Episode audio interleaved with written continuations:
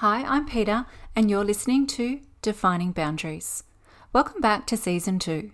I hope that you enjoyed the past year of conversations from amazing people from around the world within our geospatial community. This year, I look forward to many more conversations, and I hope that you join me on my journey, surveying the world one story at a time. Head over to my Patreon site if you'd like to support the show. You can make a donation towards the purchase and upgrading of equipment, website subscription, and file hosting. If you'd like to join me to have a chat, or you have someone in particular from the industry that you'd like to hear about, send me a message. You'll find the link in the show notes or in my bio on all social media, and my website, petercox.com. So, if you're ready, let's go. Grab a drink, sit back, relax, and enjoy our chat. Defining Boundaries with Peter Cox.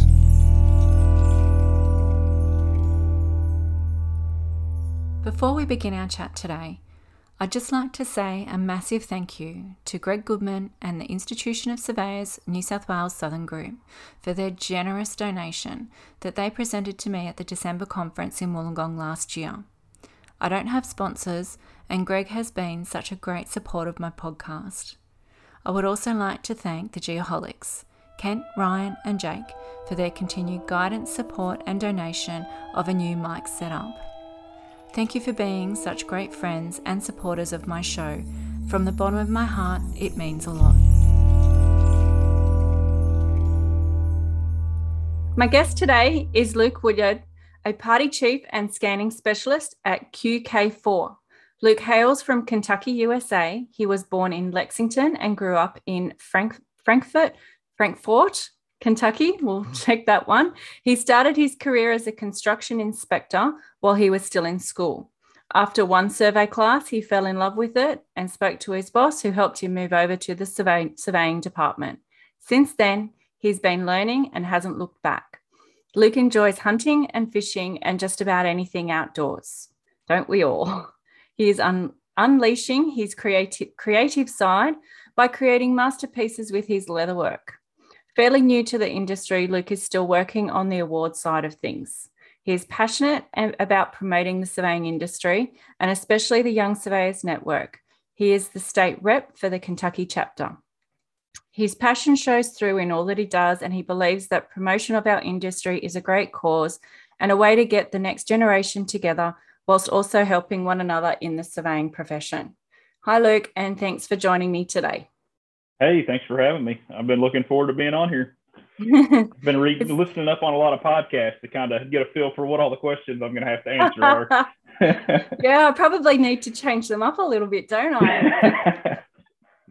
Give away the secret. Give it, yeah, yeah, yeah. Yeah, it's all good. It's all good. Um, okay, so born and bred Kentucky boy by the looks of it. You didn't move far from. No, I uh, I actually grew up in Frankfort, and then um, after that, after I graduated high school and stuff, I went to uh, Western Kentucky uh, to a little town called Owensboro, and uh, mm-hmm. did three years of college there at a school called Kentucky Wesleyan, and got a degree in physics, and then uh, wow. transferred back to the University of Kentucky to what I thought was going to be an electrical engineering degree, and uh, found out real quick that was not my my forte. So yeah. uh, made the switch over to civil engineering and had my my first land surveying class and just fell in love with it and went back to work and was like, all right, I know we've got a department. What do I got to do to get there? And how do we how do we make this happen? Awesome. That's that's um yeah it, it, it quite it happens that way quite a lot that people start in an engineering or a, a different field that you know touches on the surveying or they see it somewhere within it and oh, yeah. and then all of a sudden they're just like this is it this is what i want to do exactly yeah. exactly that's we uh we just had our uh, state conference the KAPS conference kentucky association of professional surveyors mm-hmm. this past week and uh at, at doing that um you know with being the state rep or the state coordinator for kentucky young surveyors network we got a lot of uh guys come by and telling us how they got into it and areas to look for for young guys to to get into the ah. profession and, and to bring them in. And it always seems like, you know, it was either, oh, you know, when I grew up, I was an ag student and I, I worked on the farm all the time. And, I just found out about this, or you know, I did this uh, business class and then saw this guy doing something on the side of the street one day and got talking to him and decided I'd mm. give that a try and, and worked his way into that. I mean, it just people come from all over and it seems like they happen into the, the survey profession. Yeah, it does seem that there's probably more that do happen into it and fall into it um, than those that that's they've they've known all along all along in school that that's what they're going to do. It's pretty funny. Um, okay, sure. so what was it like growing up in Kentucky? I mean, um, it was a lot of ups and downs. The weather here is crazy, so mm-hmm. uh, you never know what you're going to get. We've had I've been through a couple big ice storms and things like that growing up, which is wild thing to see. And uh, dealing with school, um, where I grew up in Frankfort, uh, my mom was a uh, she she still is a Methodist minister, and uh, okay. so growing up in the church and things like that. And uh, we moved, we lived in Richmond when I was born, and then we moved to Frankfort when I was about three. And then I've grown up here most of my life. But uh, we've had a farm, we've always had a farm in a couple of different counties, and um, you know, it's moved around from time to time, but we've had horses. So grew up with some mm. horses and, you know, nice. the, the tried and true Kentucky way, you got to have a horse in your backyard, right? so uh, we, we did that and uh, dad still has those he grew up trail riding and, and working cattle with horses and stuff so um, brought up with that and then uh, my grandfather on my dad's side was a big uh, outdoorsman big. Farmer mm-hmm. and you know raised tobacco and things like that. But you know he really got me into the the hunting and fishing side of things. And uh, he was a a big rabbit hunter. Loved loved oh, a rabbit and coon hunt. So he always had nice. dogs around running running dogs and and getting to play with them and listen to that. That was that was always fun. And then uh, on the other side of the family we live we live about 30 minutes between the two cities where my grandparents live right in the middle so we would go see them all the time and on my mom's side uh, that grandfather was a civil engineer and come to find out after he had passed away and we were going through some stuff in the basement he was actually a surveyor uh, for the federal government, which I had no idea about. I just knew he was a civil engineer and worked on bridges and dams and things like that. So I've got uh, three of his old instruments that he had in the basement propped up on a shelf in the in the office behind my desk nice. to look at and kind of see. So that was cool. But you know, he taught me the the mechanical side of things. You know, we mm-hmm. I'd go over there and he'd always have lawnmowers and stuff to work on. So we did that for a long time, and he thought I'd be a a good mechanical engineer, and uh, I stuck with the the civil side of things because I like the surveying and being outside and not getting stuck in an office or a factory or anything like that. Yeah, I think that's the big draw card to our profession, isn't it? Being able to go outside. Um, it's a. Oh, go ahead. I'm sorry.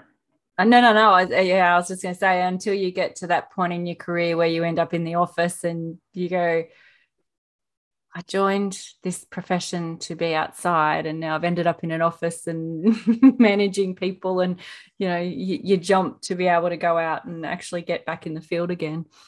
Yeah, it seems like for us, we've got, um, you know, I've got, I've got uh, two bosses that I, I deal with and I work with, being on on the scanning side of things. You know, my time mm-hmm. gets kind of split between field work on boundary and property and topo, and then scanning mm-hmm. um, and the the terrestrial scanners and stuff like that. But uh, it always seems like they're trying to find a way to get their get back out in the field and get out of the office for a few hours and have fun. But you know, I think that's one really nice thing about our profession is when you're young, you can get out there and, and run around and go hike all the hills you want to hike and, and mm-hmm. see everything you want to see. And then when you're older and you got a family and you're ready to settle down a little bit, you can kind of get into that office flow of things and be be the nine to five type yeah it's it's a good mix isn't it when when you when you can get it um so are you a licensed?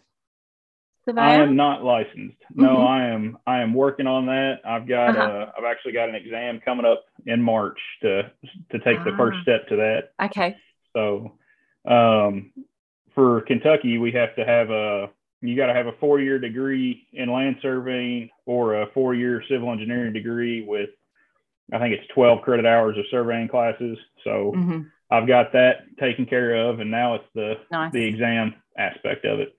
Yeah. Is it? Um, how many exams do you have? Uh, two. So we've got the Okay. the LSIT, which is the land surveyor in training, and then your uh, your professional exam for the the PLS stamp. Mm, okay. Yeah, So- over here, I think we, I think they do about five or something in different different areas to be able to get their registration. So and license. That's nice. Yeah, they uh they've started a program here that we've got four of our crew guys have all taken the first exam, the CST exam. I Mhm. think it's the certified surveying technician. And you can't get licensed through that aspect of it, but it it gives you a lot of the same accreditations as a as a surveyor. You you be you're basically getting accredited as a as a field chief or a party chief Yeah. Okay. and uh and getting that aspect of it and getting all the the certifications there. Um, it's not something that's needed, but it, it you know it really looks good and helps the guys out when they're going out to talk to people and they they see that like, oh okay these guys know what they're doing. You know they've passed Yeah. these exams. They've they've done their time. Mm, that that's um that's interesting. It would be interesting to see what what's involved in that one. So I might have a chat with you later Yeah. on about that. And Yeah, I see think what, what's been If I'm not there. mistaken, uh, NSPS puts that one on. Okay. So it's a it's through NSPS. If I'm not mistaken, I need to Yeah, double check right. on that. Yeah, okay. Um, all right. So you do your land and topos and you're also doing scanning stuff. How long have you been on the scanning side of things? Because um I looked at your company and it's it's a decent looks like it's a decent size. There's a lot of uh, offices. Yeah, we've got uh we've got quite a few offices. Some of them are, are relatively small with just a few Mhm. people in them in areas that would need them. And then, you know, our, our main two offices are uh, Louisville, Kentucky, and then Frankfort is our I think that's our second biggest, and that's the one I'm based out of. Mm-hmm. And uh, no, I got so when I got on um, with the survey side of things, uh, my my boss Ben Shinneberry was real big into the scanning stuff like that, and I didn't And- know he was your boss. Sorry, I should have looked in a little bit further. oh yeah, he's he's uh he's my boss. He's a great guy, and uh, yep. I think it was about the first two months I've been working in survey. I've been following one of their one of our older uh, crew chiefs around. His name was Larry Henson. He was a he's a hoot. He you just you get all kinds of stories from old Larry. But uh, we had a we had a bourbon warehouse fall in Bardstown, Kentucky, and uh, it collapsed. And that was my first real uh, get to go out in the field and play with the scanner and see how Mhm. it worked. And uh, we had another technician working with us at the time, and she took me out and showed me how to set it up and run it. And we ran it, and uh, I remember just thinking how wild it was to see how fast, you know, our little Faro unit spun around in a circle and it captured all this data. And then we could take it back and look at it in the computer and really see what all had happened with it. And uh, from there, anytime Ben had a, a scan job, I was always asking questions about it and poking and prodding to learn more and things like that. So he's eventually started bringing me on more and more jobs to to get out there and check it check that out. And uh, the the lady that was running our scan side of things, she ended up leaving to go back to school and uh, Mhm. ended up going back to get a doctorate, I think, or a master's, one of the two. And uh, Ben kind of set me off on my own with a, a scanner. And uh, at that point, we were starting a uh, project here in Kentucky. Uh, it's the Bridging Kentucky project. It was a thousand bridges that needed to be surveyed and replaced and rebuilt and, Yeah, and okay. structural analysis on. So uh, we did that. and We bought a uh, SX10 unit, Trimble's SX10 unit. So Nice. we had the total station and scanner combined, and Yep. I got sent out with that um, in the summertime when I was working. So I got to go out and play with that a bunch and scan bridges and do all these crazy topos and all these wild areas of Kentucky that I'd never been and things that you just would never see if you if you didn't have this job Yeah. and then uh, I was actually still finishing school up at that point. So uh, Ben and QK4 were generous enough to to let me work while I was in school part time. So anytime I didn't have class, I was either in the office trying to help process, or I was driving somewhere to meet somebody on a site to to work and get my hands on the equipment and just keep learning and and uh, growing with everything. Mm, I honestly think that's the uh, the best the best way is no, no matter what you're studying, whether it's uh, our our lower um, technical sort of side or even the de- the degree side the university side Yeah. to be out there and doing the work and working with other guys who have been in the system um, and learning from them and learning on the job just- is so They have so important they have more knowledge than they can pack into a classroom between the old field guys, the guys who have been doing this for years and years and years, and who've Mm. grown, you know, from working with a uh, just an old theodolite with no EDM or anything on it to growing through GPS and and everything like that. It's it's those guys are the guys that we need teaching the younger generation because they can tell them you know, I know this works because I did it before this worked, and we've got to use this method to make this work and to go this route and things like that. And I, I think that's awesome. And I'm lucky enough to have guys around me who've who've been doing it forever, and they're great mentors. And you know, they they want to they want to help out any way they can and and push me to do the best that I can. And I'm very thankful for that. Mm. Do you have um, mentor programs and stuff over there through the the prof- to the associations or your company or anything like that, or it's just the the casual mentoring sort of thing with whoever you're working with? it's more along the casual the casual side of things you know um it's i think anybody in the profession is willing to mentor anybody they can and it just takes a simple hey can we talk about this? And then you know i don't think i've ever physically ask somebody to be my mentor but Yeah. i'm always going back to them and just you know hammering them with questions and, and ideas and theories on the way things the way i think things should work. And then being explained that you know you're close but you got to do it this way and and this is how it's done and things like that. And i, I think that's uh something needed um across the board for everybody. And i think uh it's it's one of those things that with the the young surveyors network i'm really pushing forward to try to keep our young guys all connected and to get our older guys Mm. connected with the young because you know, I think, you know, the average age of a surveyor in the state of Kentucky is right around 60.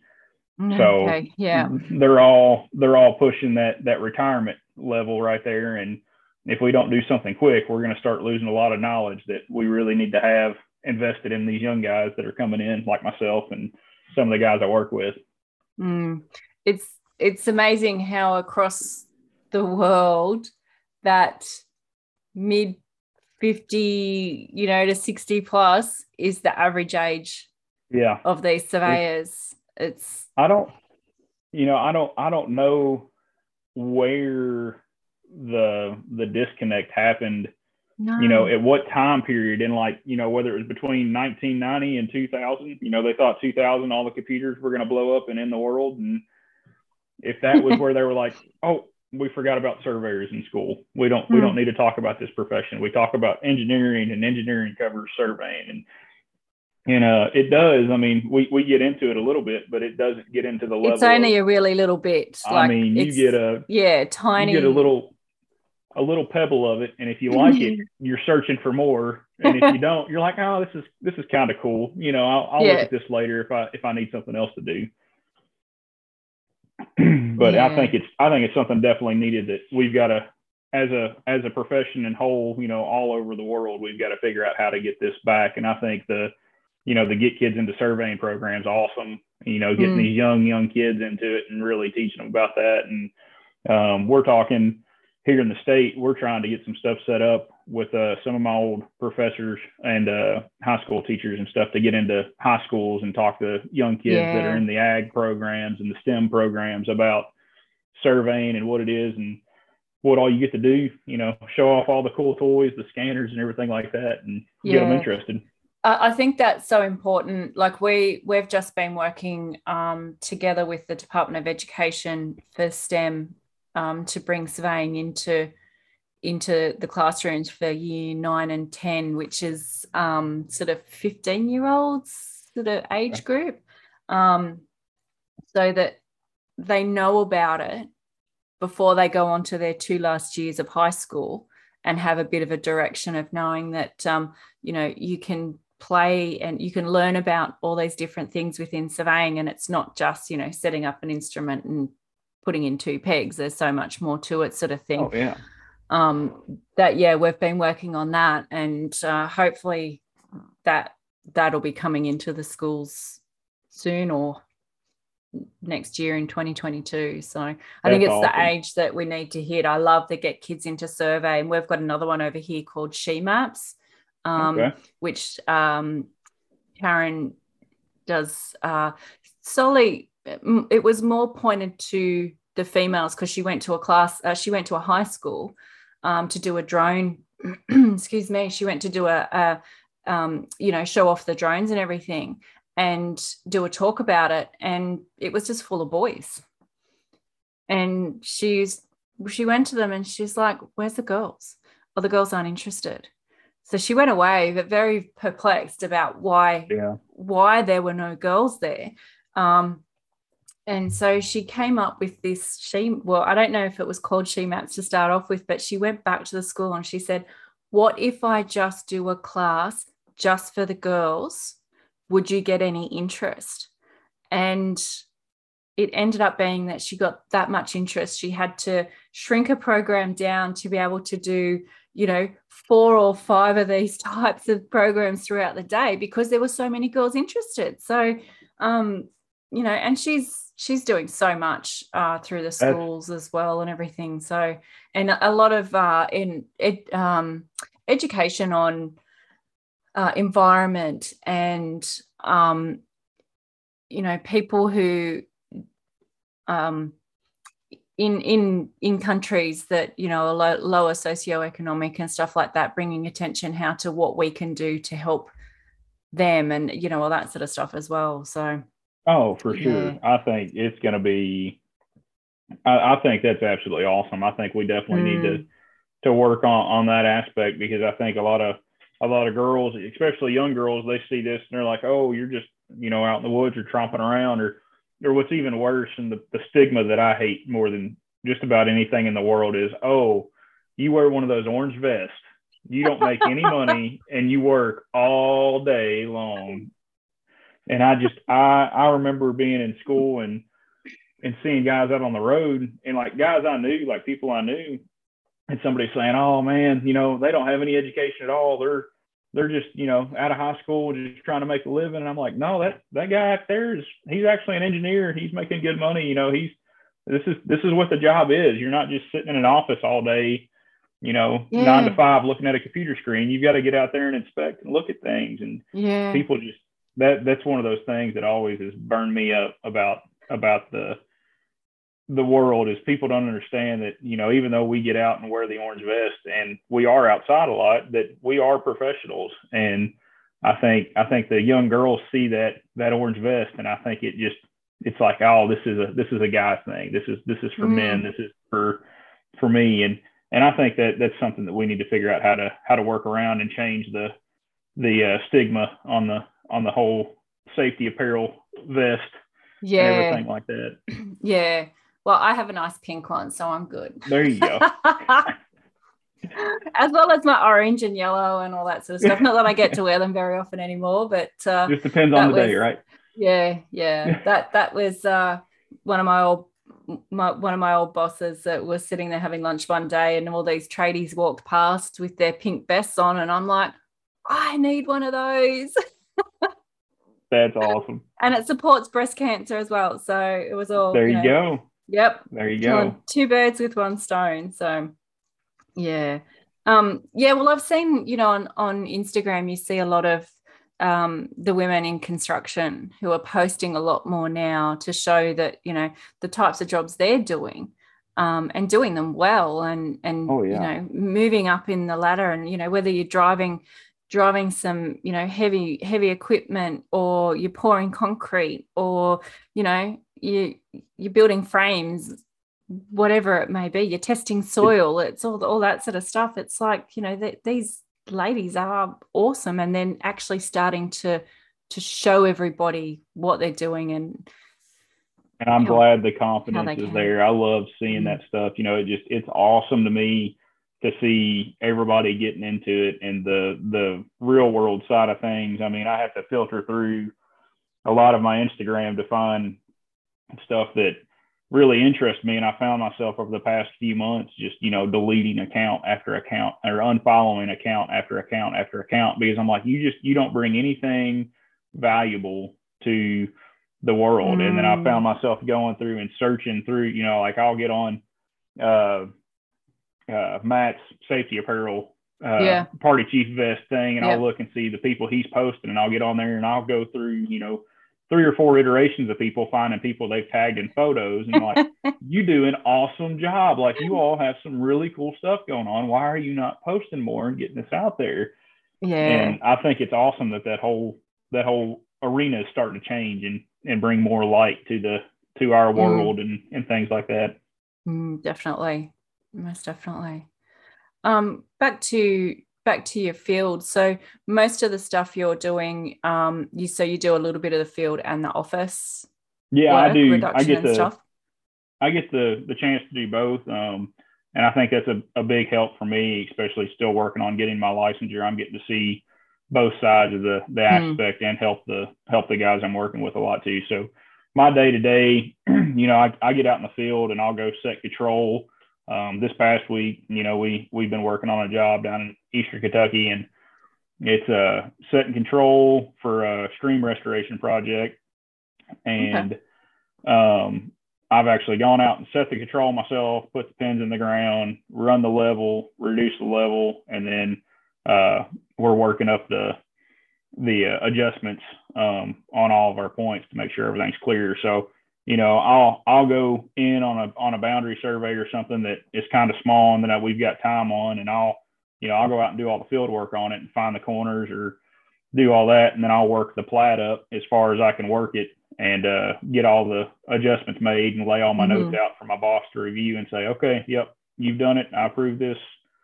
Here's where I want you to set the last, you know, the two pins that are missing on this property. Go back and set them, and then finish yep. the plat out and give it to me, and I'll stamp it. So I okay. think that's a huge, mm. a huge help on the learning side of things. It, it, gets you the the knowledge. You're putting the the stuff you learned in school to to use on that because you're yeah. you're getting to use your drafting skills and your your critical thinking skills out in the field. Well, you know this fence.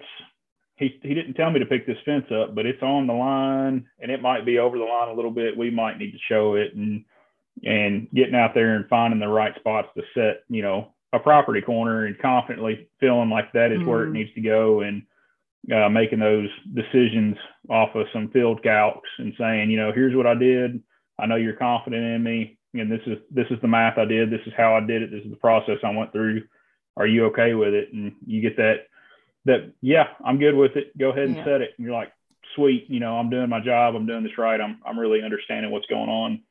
Yeah, yeah. I, I've noticed we sort of have the the the two views on when it comes to surveying that you've got the ones who um, show them how to do the calculations get them to do their own calculations so that when they go out in the field they know what they're doing and they're understanding what they're doing. And then you've got this other view of um, someone's in the office doing all of that. They get a file sent to them it gets downloaded into the instrument off they go and set something out. And you know i've had conversations with people um, and it's like you know what are you setting out? Oh i don't know the boss just gave us this file and we're just putting you know we're putting these marks in the ground. I think it's for this or think it's for that or you know whatever. Yeah. and you're just going oh you you're going out in the field and you don't actually know what you're, what doing. you're doing yeah. Yeah. Um, you no, know, I think the press a button, knock a peg in, or very. I worked with a guy when I first started who was uh when I was doing construction inspection and I first started. Uh, we had a, you know, I was sitting on the site all day. We were testing concrete or checking tickets for or gravel and stuff like that. And there was one of the foremen had a guy out there with a old Trimble R8 unit, mm. and it was, I mean, just beat up one side and down the other and you know they you know they knew what they were doing with it. They were just checking grade on things. and the older guy I was working with, who was kind of showing me the ropes on inspection, was like, "Those things right there, you know what they're called?" I said, "GPS." He goes, "No, they're called devil sticks." I said, "Devil sticks? what?" He goes, "Yeah, you just walk around and push a button all day." He said, "There's no surveying involved with that." And I was like, okay. And then when I got into the, you know, the actual survey side of things and I started seeing it, I'm like, okay, you didn't think there was any survey side of this because he was the guy who was just getting handed a file and he was going out there and staking points yeah. out. And you really need that that back end where you get to go down to the courthouse and filter through all the deeds and all the old nonsense and figure out what's what and what goes where. And oh, they've numbered this deed book wrong, and I've mm-hmm. got to go find another page, and another book, and then taking that back to the office and reducing it down to lines on the screen that resemble somewhat what's supposed to be on the ground and knowing how to load that to your data collector and go out there and actually find what's mm. there and and and use that is that is that's the whole kit and caboodle right there. You get, you know, that's that's what I love because I get the the office aspect of it. I could be in the office Monday and Tuesday, and then Wednesday through Friday I'm out working a boundary and trying to find the corners and figure out what I need to get to pick up to have enough information to set everything back as close to originally possible as I can yeah. and work it out. And I think that's the side of things that a lot of people don't get to see and that needs to be talked about and shown a little bit more and uh, just I think it would draw some more interest into it. Mm. Yeah, because there's there's a lot of people out there like that, which is such a shame. Oh yeah, it's mm. it's bad. yeah. So you haven't been in the industry for that long. About uh, going on three years, I think. Yeah, yeah. So, so where from what you've seen in the last three years and what you know about what's happened over the past you know few decades of, of change where do you see us going in the future I do you mean, think we could like I, some people say that you know oh surveyors aren't going to be necessary anymore no i don't i don't agree with that at all um it's just like when i was in a when i was at at University of Kentucky. Well, I don't want to throw them under the bus like that, but when I was in college, when I was in college working working on my civil engineering degree, um, I would talk to professors about surveying and ask questions, and they're like, "Why are you Why are you asking about this? You know, this is a profession that's not that's it's below you. You're a civil. You're going to be a civil engineer. You don't need to. You don't need to look at this. And I'm like, no, I, I'm going to look at this. This is what I'm interested in doing. Mm. And the more and more I thought about it, the more and more I'm like, you don't understand, or if you do, you're not showing it how much you need surveyors to be a civil engineer. I mean, we touch everything under the sun, and I don't care whether you're an architect, you're a civil engineer you're an electrical engineer working for a power company, you always need a surveyor to yeah. be there to show you either property lines, lay out a building, get your your as built done, figure out, you know, analysis on buildings from, mm-hmm. you know, like I do with scanners and things like that to to just your old boundary survey and, and property layout and division and things like that. You're not going to be able to just, oh, they're not going to be needed in the future. There's we have too many too many hands all over the the world and the the as, different aspects of of real life to say surveying is not going to be needed anymore. It's a, it's not a dying profession by any means. It's it's mm. definitely growing and it's growing by leaps and bounds with the new technology that's coming out and things like that. I mean, it is it's it's growing so fast to me to look at. It's growing so fast that we are outgrowing the number of people we have working and and that is something that you know is a push that i see and you know i've talked about it i feel like a whole bunch already but it's it's definitely something you know i see that push to come but i'm also looking at the back end and seeing everything that people are coming out with you know you know trimble just spit out a new mobile mapping machine well that's great you can have your mobile mapping machine, but you still need a surveyor to go out there and set all the control for it. Yeah. You still got to have somebody licensed to be able to set that and to, to have that to run. So mm. I think I think this is probably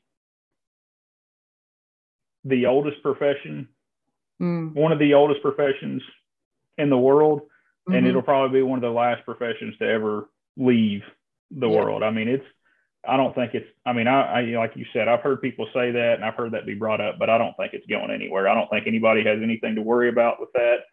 And I think the best thing to do is to to grab a seat and hang on and soak up all you can and and learn it and be able to pass it on to the next guy because it's going to be going on even after you're gone. Yeah, yeah, I, I agree. And you talk about placing the control for the mobile mapping and you know you need control for the scanning and you need control for everything you know for for most things that are that are being done your your drones and all, all this kind of stuff and that's that's part of it that people don't they think you just you know put that scanner on or fly that drone and you've got everything you need and it's not the case is it it's very rare that i do an outdoor scan without ever getting a gps out before i get the scanner out mm. i mean it's always and if it's not getting it out before, it's getting it out during and running control on targets I've already put on the ground so I yeah. can tie it down to real coordinates. Because yeah. without that, you've just got a scan that's sitting out there in space and you can mm. make measurements off of it. And a lot of people, you know, do that and they use that for different different things and architectural building and looking at pipes to see if they can fit things in different places. But like with all the bridges and stuff we did, you know, all the scanning I did on those – you need those tied down to real world because if something if exactly if yeah. I missed something on my Friday after I'd worked, you know, 60 hours that week, mm. well, we've got the scan, we can pull it in the office. We don't want to have to do that, but we've got it. It's on coordinates, it's tied down, it's nice and clean, and yeah. we've got it. And and that's a huge thing. And I think we're going to start seeing a lot more of that. Um, you're going to have a lot more scanning aspects and, and using those um, in the future to to really model and build and survey off of. Because if you've got mm-hmm. good tight control and your scans are good, then you know you're getting just about the same accuracy as you would be out there with a, a GPS rod or a total station rod taking yeah. shots down the curb of the road. Yeah. It's just knowing what to do with those little points in that file. it's all about the it's all about the learning. It's a like uh, I listened to I was listening to you and uh, Tim Birch talk today. Oh, yeah. And uh, yeah, and like he said, you know, it's that has been my goal since I started here is to never stop learning. And yeah. I think if you if you stop, you're you're done. Like he said, you know, you're you're dead in the water. Mm. And we've got to we've got to keep learning, and that's the the big thing. So the next thing coming is the the scanners and the the drones and the lidar and all this fun stuff. And it's going to be figuring out how to use it and compile it in a way that's usable for everybody to make it make it workable for all industries. Mm, so true. So who's had the biggest impact on your career so far? oh, I'd have to say I've got two guys and yep. they're they're actually my two bosses I work with just about every mm-hmm. day, which is, you know, Vince Chinnaberry and then uh the other guy is uh his name's Kelly Carr. He's a mm-hmm. registered land surveyor here in Kentucky as well. Um, I've known Kelly forever, and uh, I, I, you know, I kind of owe my career to to him because okay. after I had that first class, you know, I got the the classroom experience of surveying, um, but I didn't really know what they did on a day to day basis. And uh, I called, you know, I called Kelly up one day and I said, hey I know you do this. Do you have time to to take me on a job with you so I can see what's going on, what's what's really being done? He said, Yeah. Mm. He said, I'd love to have somebody come carry a pin bag for me all day. Come on. I got to go out and hike around in the woods with Kelly all day and play with some GPS equipment that I hadn't seen and uh, never never laid hands on a on a GPS or or got to use one in in school. You know, they're so mm-hmm. expensive. A lot of the universities know, around right? don't don't have them. So really? we just use the standard old. No, yeah, there's a. We're actually getting ready to donate a set to uh, another university here in Kentucky and uh, to help them so their students can get some hands-on experience with with GPS units. When I when I graduated wow. from UK, we had some old Nikon. I can't remember the the number on it it had an EDM, and it, I mean, you know, you could you mm. could plug mm. your coordinates in your data collector and turn all your angles and do all that, but we didn't have. We got to learn about some of the theory behind GPS and some of the things that it's used for, but we we never got to lay hands on one to really use it. So when Kelly got me out there, that was my first experience Gosh. getting to see that and use it, and uh, I just I fell in love with it. And, You know, he he's he sits in the office right next to me in Frankfort and it seems like every other day, you know, we're either going over something or or I'm asking questions about the job I just got finished with or the job I'm getting ready to start, and we're hammering out details. And you know, he's just he's teaching me all the time, and uh, awesome. I just sit back and soak it up as much as I can. yeah, it, I think it's it's really good to have those kind of people with you. Um, oh yeah, I mean, especially and, in the start of your career as as well. Um, it can sometimes it can make or break. I, I think it's a it's a definite mm. it's a definite game changer, and I think some of these, uh, I mean, even in the engineering side of things, I don't have. I've got friends who are surveyors and are in the surveying world, but the guys I went to school with, you know, I've got one buddy who's found a company that's kind of like QK4 where I work, and they are very hands-on with him and willing to to give him tasks to do and know that he might have trouble and he might struggle with it, but it's a learning experience for him to really get mm-hmm. hands-on and learn it. And then I have another friend who's been through about I don't know, I think he's getting ready to switch to his seventh oh. seventh engineering firm because wow. he just hasn't found that none of none of the ones that he's worked for have really given him that, you know, here's here's your learning experience. Here's here's your project to your baby to take out and ask mm. questions and learn on. He's always been the, you know, the guy who gets the low end of the pole and gets stuck on night shift out walking behind a asphalt paver, watching them lay asphalt for six miles or seven miles and and he just he he's having a rough time with it. I keep telling him, come on, I'll hook you up. we got a job for you. so no, no, no. So I'll get him roped into it one day. Oh, such a shame. Yeah. It's, I know. It just it does amaze me these companies that um just use their employees in that way to a point that they move on. It's it's terrible. I mean, it's not good company business. Like no, not at all. And it, it it looks bad. I mean, to me, it looks bad on them because then you know I've got friends who've worked for them and they come back and tell me what's going on and what's happening. I'm like, man, I am lucky. I have mm. I found the place to be. They treat me great, and uh, I can't thank them enough for for keeping me on and letting me learn and and play with all the fun equipment I get and just listening to them talk. I'm like, I'm so happy I don't have to job hunt. Like I couldn't yeah. think of anything worse than having to look around for a job all day and worry about paycheck to paycheck to figure out where I'm going next. Yeah. Gosh, it's such a it's such a shame for those guys. Mm-hmm. All right. So, in the in the three years that you've been there, what do you reckon is the best advice that you've been given regarding survey? Coming out with the tough ones. Um, I don't. I mean, hard hitting.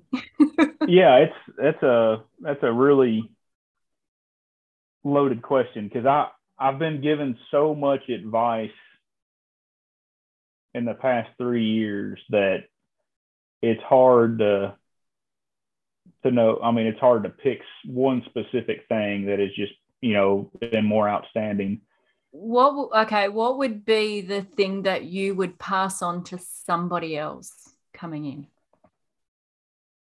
It would probably be, um, you know, if you can if you can sit back and watch and learn or if you're not the type that can sit back and watch and learn if you can just ask questions mm-hmm. and don't feel i mean don't feel stupid mm-hmm. anything you ask is not a stupid question because it's either going to do one of two things it's going to teach you something new or the person you're asking it's going to make them freshen up on it and be like you know what i haven't thought about that in a while let me let me do some research and I'll get back to you with the answer because I know it. I just haven't I haven't done that. And I think that's mm-hmm. the, the biggest thing is, you know, I'm lucky enough to be at a place and I've been told, you know, to ask, you know, ask questions, ask all the questions you can ask because yeah. that's gonna be, you know, I would rather you ask questions now than go out on a job site mm-hmm. and screw something up that's gonna cost us later on. You know, just go ahead and ask the question and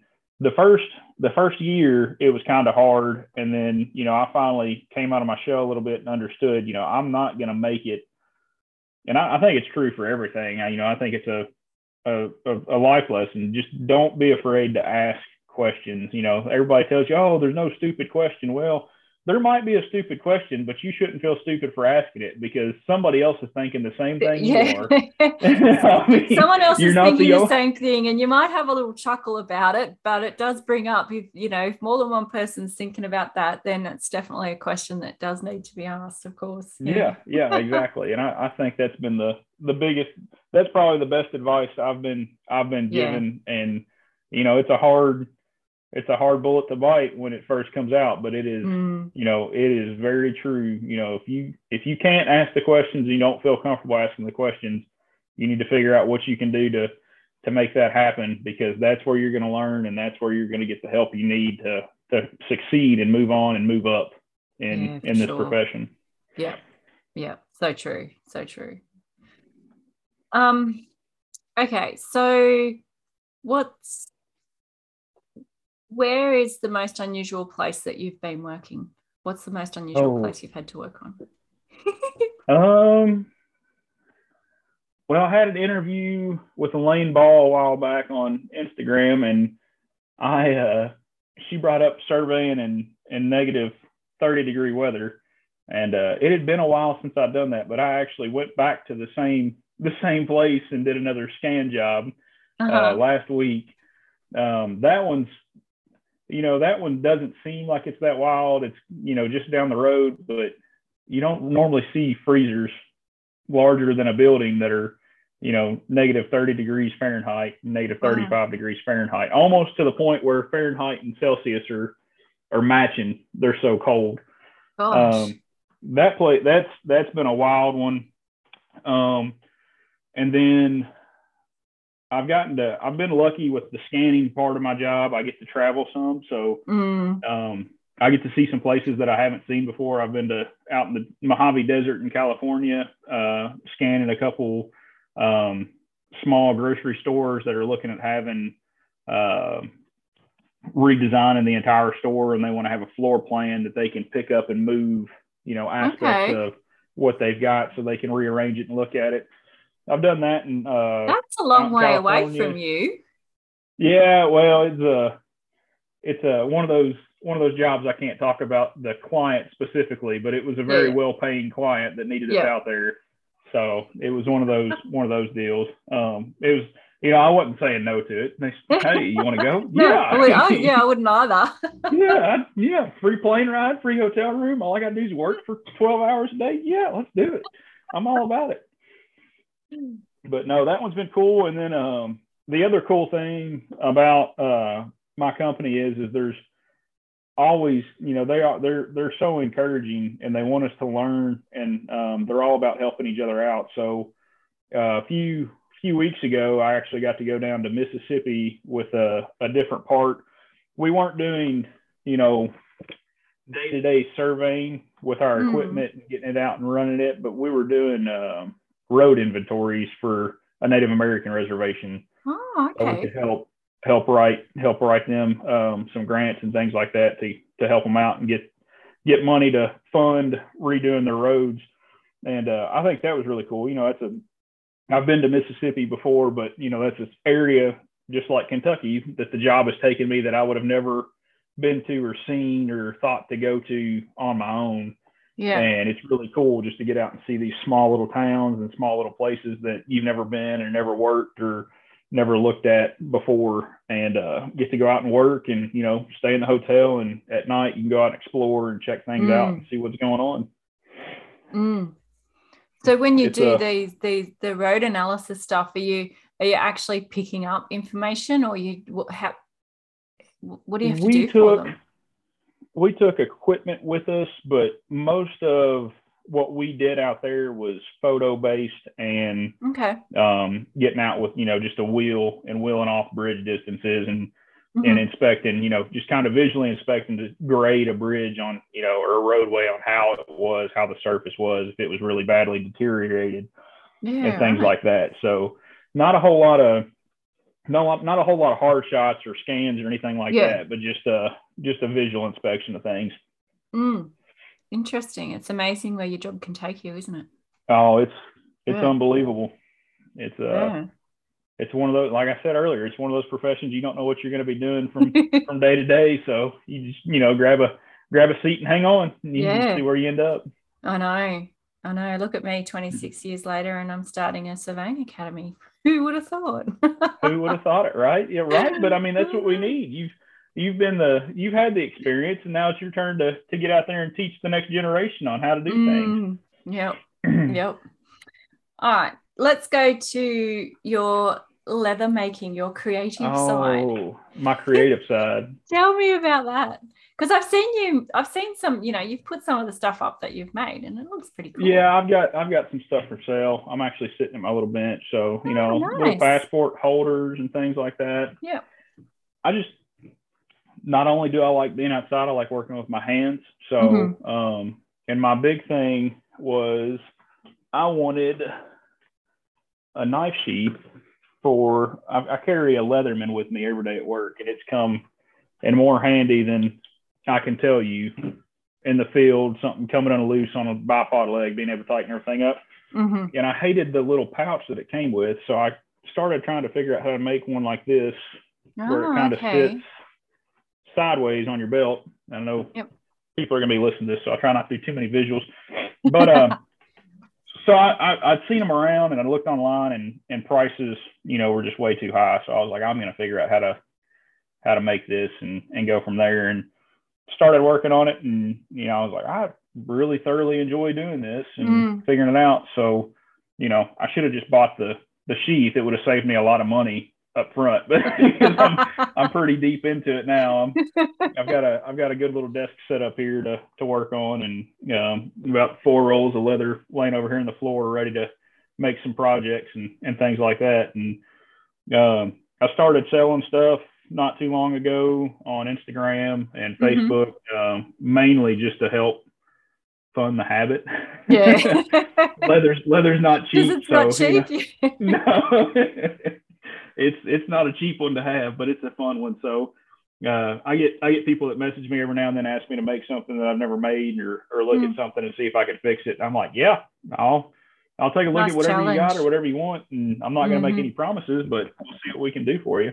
Yeah. But it's a it's a fun way to decompress and just relax, especially after days like today where I've been on my feet, you know, since 8 a.m. and running Mm. the hillsides and out looking for property corners, I can come in and sit down and take a load off for a little while and put my Yeah. brain to use in a different way. Yeah. So most of your days like a 12 hour day or No, um, we have when we're out of town. I mean, it just depends on the time of the year and the conditions and the weather Yeah, and stuff like that. We'll work, you know, day in day out, just trying to get home. Um, but when we're home, it's it's normally pretty consistent. You know, eight, nine, ten hour day. yeah. Um, if it starts getting past that, it, it's kind of like, all right, we need to figure something out. We're moving moving too slow. We got to get this going Mhm. and and going from there. Um, but no, it's it's not too bad at all. You know, it's a it's a doable job. There's there's times where it's kind of trying because you don't know what's going to happen and what you're going to run into when you get out on a field. A lot of places look a whole lot different on aerial photo than they do when you're actually standing in the middle of the woods. Really? So, uh, No, not Who would have thought that? yeah, we made the mistake a while back. Uh, we had a 900 acre farm that we were setting panels on to fly with a plane for lidar to Mhm. get aerial lidar on it. And uh, I've been lucky enough, as new as I am at QK4 and and and the surveying uh, profession in general. Um, I've been lucky enough to have some guys come in underneath me that I can, you know, talk to and train and help and work with Mm. and uh, you know that makes me feel really good that I've got you know my my mentors feel good enough about my work ethic and my workflow that they're putting people with me to teach and to help learn and things like yeah, that. So that's so good. learning experience for me and this other gentleman, his name is Luke as well. We were Luke Squared was our our team name when we got sent on jobs. We uh we decided to go out there and set these panels, and I think it was eight eight or nine, no, six or eight panels we had to set, and you know we parked and punched our our pin in the ground for our base and took off over the hillside and very quickly learned that uh, we should have found some old topo maps or something of the place because it was straight up and straight down Oh no. on the hills. I mean, it was just they laugh at me at the office because they'll ask me how steep something is, and I say it's it's not a fall, but it's a it's a controlled fall. You just got to kind of stumble your way down it. And, you know, hope you don't hope you don't actually fall. And uh, but we got down to the bottom of this this valley where this creek was at that we were looking at, and uh, started setting points and found a found a trail that somebody had cut through the woods for a, a ATV or a side by side to to ride, and Yeah. we're like, oh, this looks like it goes back to the the truck. We'll just follow it out. Well, Oh, you know, no. 10 miles later, we're still not back at the truck and we've got our data collector and we can see where the truck's at. But it seems like, you know, we just keep walking this nice little circle, spiraling into it. And uh, we got done that day and had to go back out the next day. And I got back to the office and, and called Kelly and said, Hey, I said, You at home? He said, Yeah. I said, I hate to bother you. You know, it was like nine o'clock at night by the time we got out of there. And I was like, I hate to bother you this late, but I'm going to lose service in the morning. So as soon as you get to the office in the morning, I need you to send me some aerial imagery for where I'm at because we got lost and we've been out there for 14 hours and we've hiked 12 and a half miles and we don't know which way's Oh, up and which way's down. There's no cell phone signal, so you can't call anybody or get your GPS out to, you know, get figured out on what's what. So that was a that was a feat and uh now I, I it, it takes a lot to get me out of the office without a background image on my data collector so I can get some type of bearing for myself. If I'm doing a little subdivision or, or uh, working in a little subdivision or on a little bitty farm or something where I can keep an eye on the road, I'm I'm good. And Mhm. uh, I got as long as I've got service, I've got my compass on my watch that'll tell me north because you know I love I love my equipment and I love my my data collector and everything like that. But sometimes I, I think it's north gets a little wonky on when it's trying to tell you the directions versus taking a shot on a point. And I'm like, I'll stick with the tried and true. And the other guy told me he was going to buy me a compass for for Christmas, and I, I said, I don't think I need one. I think you need one. You're supposed to be the navigator that day. I was I was the one punching pins and and setting panels. You were the one telling me where to go. so Blaming each other for it. yeah, and I, I will do that forever. I mean, it, it was a good time. It, Mm. It's one of those things. Uh, I heard uh, I've heard somebody say, you know, there's like different levels of fun. Like riding a roller coaster is the lowest level of fun you can have because it's fun for the immediate moment. Mhm. And like the highest level of fun you can have absolutely sucks when it's happening. But when you're looking back on it, you're like, man, you know what? That was terrible, but it was a great time. Yeah. And that's me and him talk about that all the time. I'll call him Yeah. up and he'll be like, yeah, you know, you want to go hike another 12 miles in the woods? And you know, we just start chatting about it again. And I'm like, Luke, dude, I'm trying to forget this job. like, I don't want to remember this one. Never, never. No. and it's now recorded for history. yeah, yeah, exactly, exactly. It's out there for everybody to hear and to laugh Yep. at and enjoy it with me.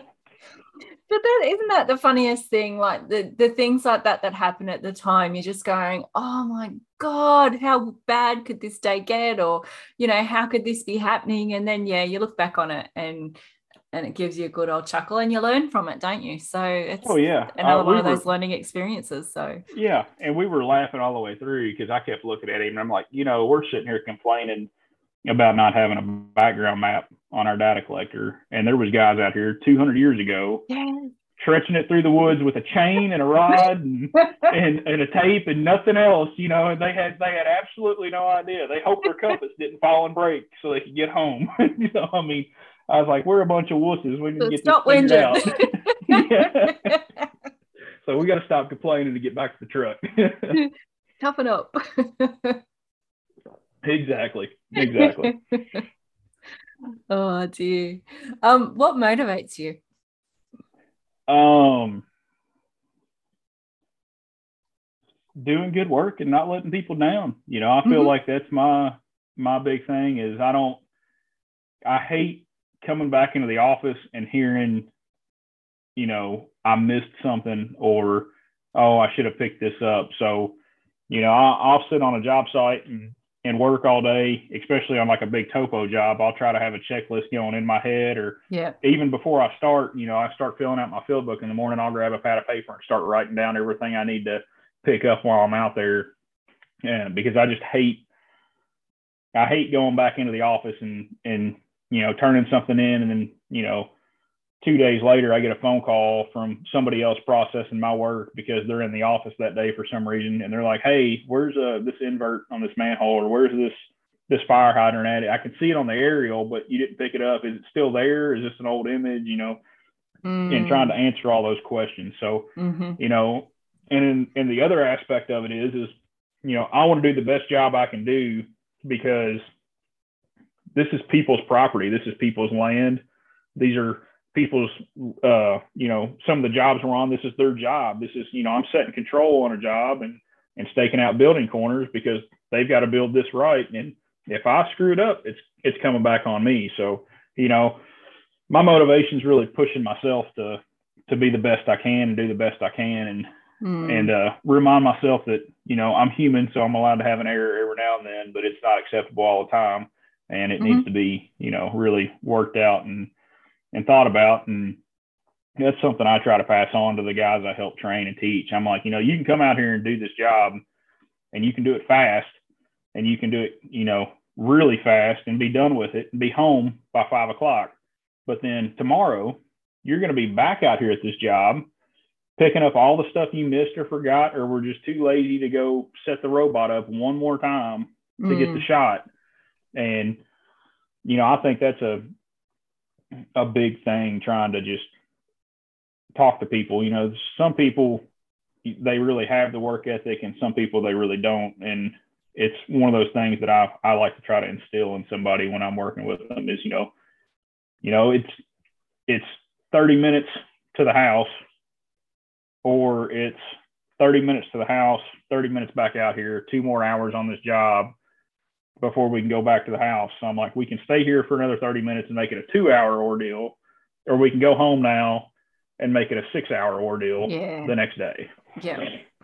That's something I always said to my students was that, you know, when you're doing a job, to make sure that if you're traveling an hour, an hour and a half to get to a job, and you know you you you've got the wrong equipment or your batteries aren't charged or you go out there and you don't pick everything up that you're supposed to then well that's an extra 3 hours of travel that you're going to have to do when you could just make sure that you do the job right the first time and pick up everything that's there like you said you know exactly. a fence that's close to the boundary or whatever if you were doing that yeah just pick it up Just You know, pick it up. I mean, it doesn't there's a take, structure you're walking that way yeah. anyways. Just take the shot. Yeah. It takes three seconds a shot. Just walk down through there and stick the rod down and take your shot. Mm. And uh, I, I think I think between that and keeping everything, you know, clean and and keeping your equipment clean is the other big thing. Is if your Mhm. equipment's clean, you're good to go. You know, you're not laying your stuff down in the dirt. You know, you're you're you're you're great. You know, that's that's part of being the efficient. And if your Mm. equipment's down, you're down. If you're not working, yeah, you're not you're not helping anybody. You're not making the company any money, which is in turn really not making you any money in the long run because it's diminishing your value. So, you know, being the best you true. can, making sure when you get back in the office at the end of the day, you take the time to put Mm. everything on the charger and put it where it goes and making sure your rods are leveled and clean and, and ready to go for the next day. Mm. Um, with your instruments and stuff, do you have um, legislation or or anything like that where they have to be calibrated every year or or, or that sort of thing, or is We, that I know of, I don't think there is a state law that requires us to have them calibrated, but we we keep our stuff, you know, clean and calibrated and checked. Um, we actually, our guys in the Louisville office, uh, we've got a, a dealer there who's really close to our office. So on a rainy day or something, or every two weeks, they'll take their rods over there and have them checked and leveled Mm-hmm. you know those guys are really nice we're in there we- we're buying paint and flagging stuff and equipment Yeah. from them all the time so we bring stuff in they'll check it for us and make sure it's good to go and where we were at in frankfort it was you know a 30 minute drive either to louisville or to lexington to have rods checked, and it was just out of the way. So we ended up buying a little pole pegger, put in the office so we can keep our stuff up. And mm. that's the the first thing I teach the new guy when he when he comes in. We just we just got a new guy working for us. He's he just graduated high school, so he came in the other day, and it was raining on his first day, so he got a oh, lesson no. in, in pegging poles. So we uh, he went through all the rods in my truck and the and uh, my coworker Ethan's truck and and made sure everything was good. And you know, I've told him, you know, like you get here in the morning, and if I'm sitting at the computer working on something, and you want to sit over my shoulder and, and look at it, that's fine. You're more than welcome to. You can look, ask all the questions. But mm-hmm. if you're not asking questions, I'm going to tell you to go do something. And 90% yeah. of what I'm going to tell you to do is go get those rods out and get them in here and check them and make sure they're they're level. So, so he'll learn know, how to ask questions real quick. yeah, yeah, exactly, exactly. He's uh, no, he he's really good and he he's picking everything up fast. But I, I think that's a another part of the learning is you know you've got this equipment, you've got to know how to take care of it. You don't don't yeah. lay it down in the dirt, don't don't kick it, don't throw it around, don't beat it up. Mm. Take care of it like mm. it's your little baby. Yeah, I um I always kind of go every time I see an instrument set up and the box is on the ground open. Yeah. It's yeah, like, we had a no. when I first when I first started, we had a guy who uh he told me I, I you know, I, I didn't know anything. I was just getting started. So I got out of the truck and I knew what we were doing on the site and what needed to be out of the truck and what we were going to use. So I got I got stuff out and I set it out and he was like, okay. And he's like, let's walk over here and see if we can find a control point. I was like, okay. So we went and found the control point. And he's like, all right, can you set the instrument up over top of it? I was like, oh, yeah. So I, you know, set everything up and I just about got done. He goes, you're fired. Oh, like, what? what? I'm fired. He's like, yeah, you're fired. I was like, all right, Tim, what did I do? He's like, box is open. I was like, box is open. I was like, I, I haven't even got the instrument on the tripod. He's, I don't care. You get it out and close the box, and then you put the instrument on the tripod. Do not leave my instrument box open. All right, I got it. Oh, so, good. You know, At least I'm not the only one. no, no, you're not the only one. But I'm the same way now. You know, I'm not. I'm not. I'm not Tim. I'm not big enough to tell somebody they're fired. I, I, I don't like to joke joke that hard with a new guy and freak him out that much. But you know, I'll give them a hard time. You're like, you get the instrument out as soon as you get it out, you shut the box up because, mm. you know, that's its home. You don't want your home dusty and dirty and and filled with no. mud and stuff. So don't no. do it to him either. No. Yeah, I walked past a job a few weeks ago, and there was a guy surveying on his own, and he had the instrument set up, and the box was sitting underneath open, and he was away from it with the prism and everything. And I walked past, and I'm going, oh, do I say anything? No, it's not my place. do I just go ahead and pick it up and do close I shoot, it do I close and hope he doesn't say anything to me? No, what kills me is being on the uh, being on social media, either on Facebook or Instagram, and you see these pictures that guys have set a tripod up with an instrument on asphalt, and they put like one cone out, and it's on a street corner hanging out in the road, and I'm like, I would lose it. Oh, I mean, it's not even my stuff, and it just makes me cringe looking at. It. I'm like, oh, I bet you lost your job today when you got back to the office because that's going to be a hard one to explain to the boss. So why the robot got ran over? Yeah, we um, I had a. We, we have we a, we, we oh, have road we have road um like if you're working on a road um you know you're supposed to have signs out at certain distances um, your witches hats all around or safety yep. cones as they call them now sorry um, you know um, everything strategically placed for safety we're massive yep. over here for safety yeah yeah we're we're pretty big on it too we've actually we've got a guy who works at our company that's his sole job is safety and mm-hmm. we you know we get brush up training about once a year on on stuff and and what nice. we need to be doing and on distances for our signs and flaggers and, yeah. uh, you know, we had a, it, it just, it shocks me at how interstate work is our, is my least favorite part of the job is getting mm-hmm. out on, on a highway and working. And one of the main roads that runs through Kentucky is I 75, and the speed limit on it is 75 miles an hour or oh, 70 wow. miles an hour. I'm sorry. I'm sorry, 70 miles an hour. And people run it about 90. And if you put orange cones up and a sign, you know, that says surveyor ahead, and they don't physically see you on the side of the road, they don't slow down. They don't care. They don't. They just don't care. And wow. we had a we had a guy about uh, it was probably a year 2020 loses me. So it was probably two years ago. It was the end of 2019. We were working in Southern Kentucky on I 75, and this guy pulls over on the side of the road and just starts yelling profanities at us and then drives off. And me and the my coworker, we kind of look at each other. I was like, what was that dude's deal? He's like, I don't know. And then I grabbed the instrument and turned it for my back sight and looked at my data collector and my back sight's gone. Oh no. Jeremy said, Your back sight's gone. I said, It's gone. I said, I don't know where it's at. I looked up and there it comes, getting run over and rolling down the road. And I've got the chunk of prism that's left out of it laying on my desk at the office.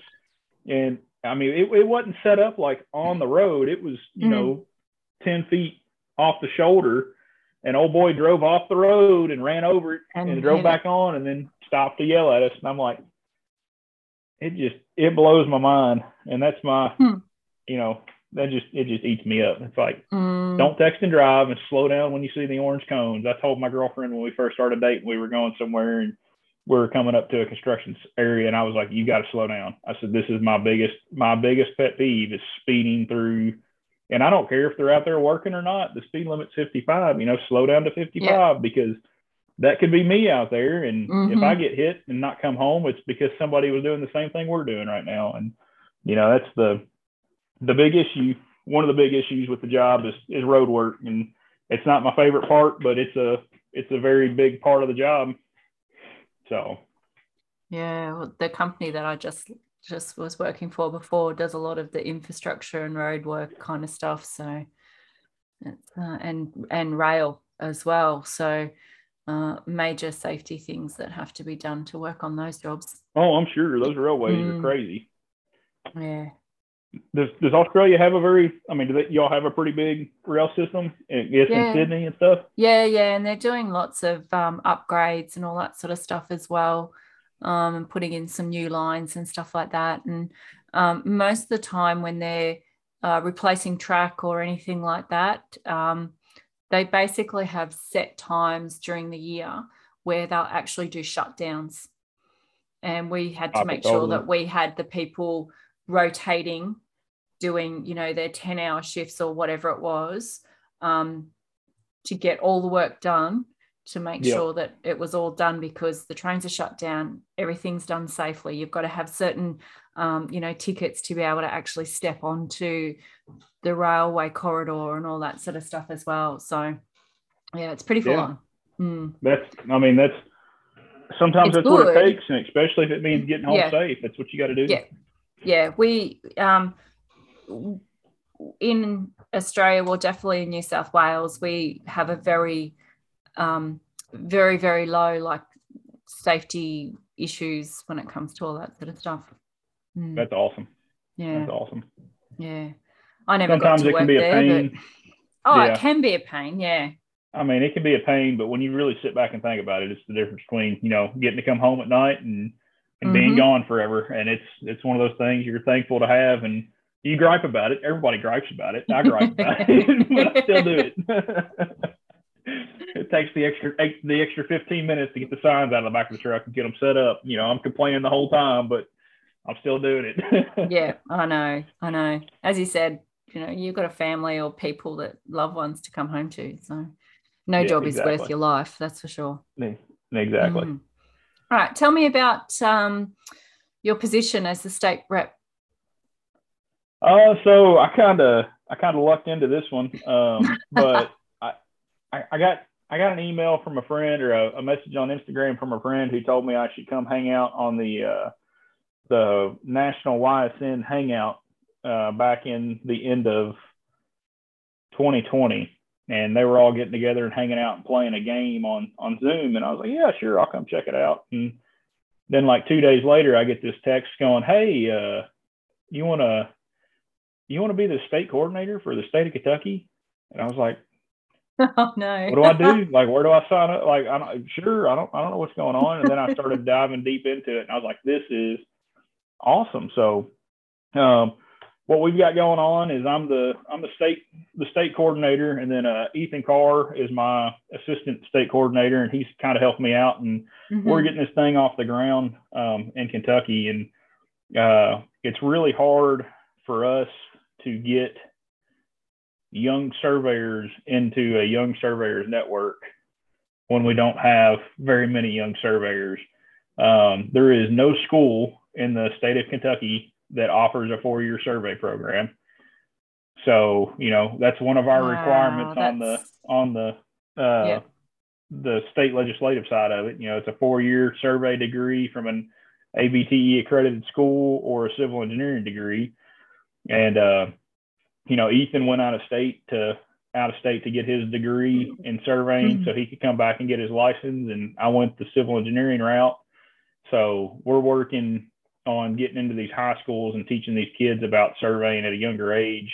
And our, our goal is to get guys that are younger in the profession right now in our state together so we can build a network to have good communication mm-hmm. and to, to build, you know, a better profession and a better, um, for a lack of better words, a, a better network yeah. of of our guys our age because you know there's there's a big age gap in the people getting out of college right now and getting in the profession and the guys getting ready to retire and and the average you know like I said earlier the average age is yeah. close to 60 so he build that network with younger guys that you know maybe you don't feel comfortable in your office asking a question because you think the older guy's going to think you're stupid or you get you know by all means you get into a, a, a firm that you're the guys who are older than you that have been there forever that are running things now and your managers don't believe in GPS and they're like no we do everything robotic so you have nobody to talk to and learn from about mm-hmm. GPS but you can come to this group and talk to these guys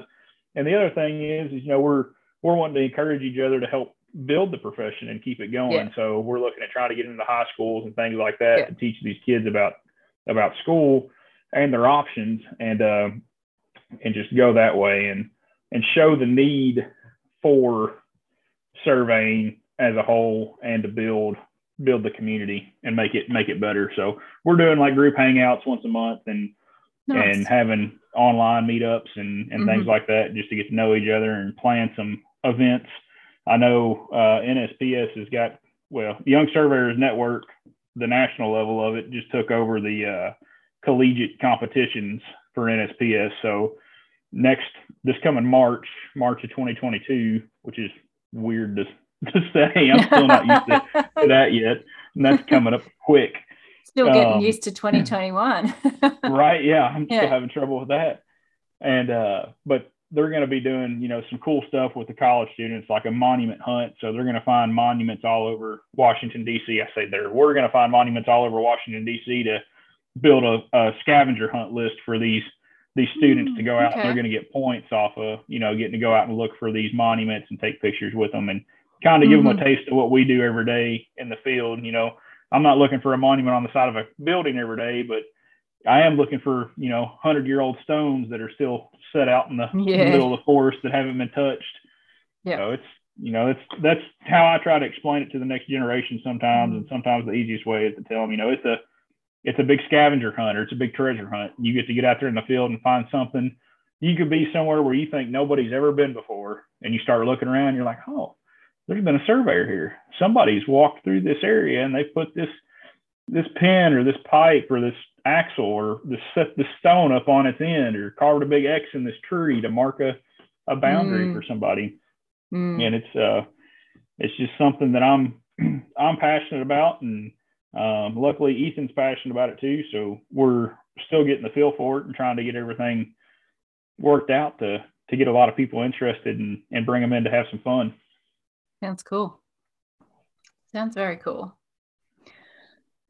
Okay, let's go to some fun questions. Oh goodness, here we go. if you had a superpower, what would it be?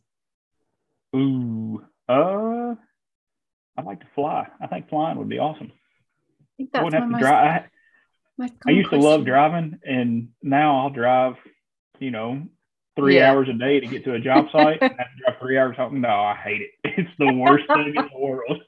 I can go out like 10 miles in a day and be tired, but I am 10 times, you know, worse off if I have to drive four hours in a day. It's, I'm, I'm ready to crash when I get home. um, where would someone find you at a party? Oh, wherever the puppy's at. There's always a puppy at the party, and I'd be hanging out with the dog. nice. I've got mine locked in the other room right now, so he's not making a bunch of ruckus. well, I was in here earlier getting set up, and uh, I've got a cat. We had a dog a while ago, but I've got a cat as well. And he was just all over me and on my desk and sitting on my lap. And I'm like, mate, you can't be in here soon. you got to go. I've done it's only when before. you're trying to do something. Yeah, yeah. yeah. No, my dog, I'll come in here to sit down and like work on something, whether it's working on my laptop or work on a, you know, a project, leather project I've got going on. And he'll come in here and get up on the armrest of my chair and he's like, hey, pet me. And I'm like, yeah. you've been laying in the couch asleep for the past two hours and didn't want to have anything to do with me. And now I come in here and it's all, hey, what you doing? Pet me. Yep. Yep. I shut my door to the office and he sits out there just scratching on the door, wanting to come in. Oh, but yeah, you didn't want in here 20 minutes ago. No, and then exactly. I shut the door. yep. Yep. uh, three words that would describe you. Hmm.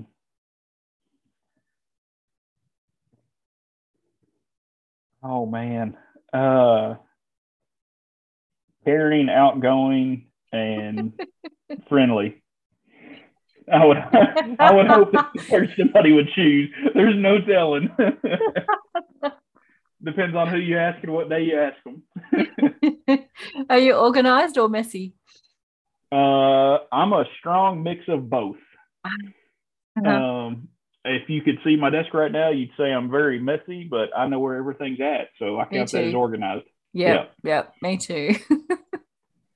um, now, when it comes to, I'm the total opposite when it comes to my work truck. I can, my work truck, I, I keep as clean as I can get it, and you know, all my stuff's got a certain spot to go. And yep. poor, poor Sean today went out there and put a, a bundle of pins in the wrong spot, and I had to go back out there and show him where to put them because it was driving me nuts. I just about pulled over on the side of the road to fix it because I was like, nope, that's not where they go. I can hear them rattling. We're moving them. no, I think a, uh, a, an organized truck is is a good thing. I don't think that's a bad thing.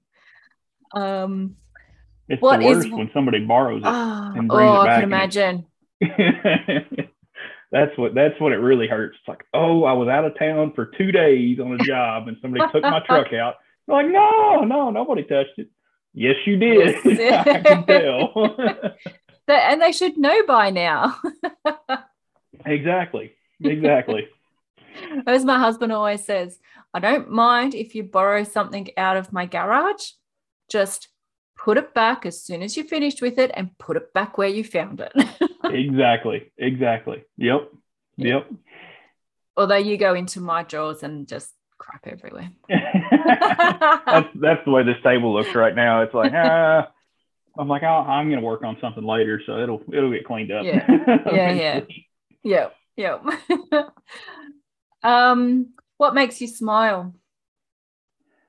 Um, I don't know. There's a lot of. I mean, I gen- generally like to think I'm a pretty happy guy. Uh, I'll tell you what really makes me smile, and this is going to sound kind of kind of like I wrote it in for this, is finding a property corner that is actually where it's supposed to be. Because uh, there's more times than none, you know, I'll I'll get a deed, and as soon as I get the deed, and especially in Kentucky, Kentucky's a metes and bounds state. Well, it's half metes and bounds, half public land system.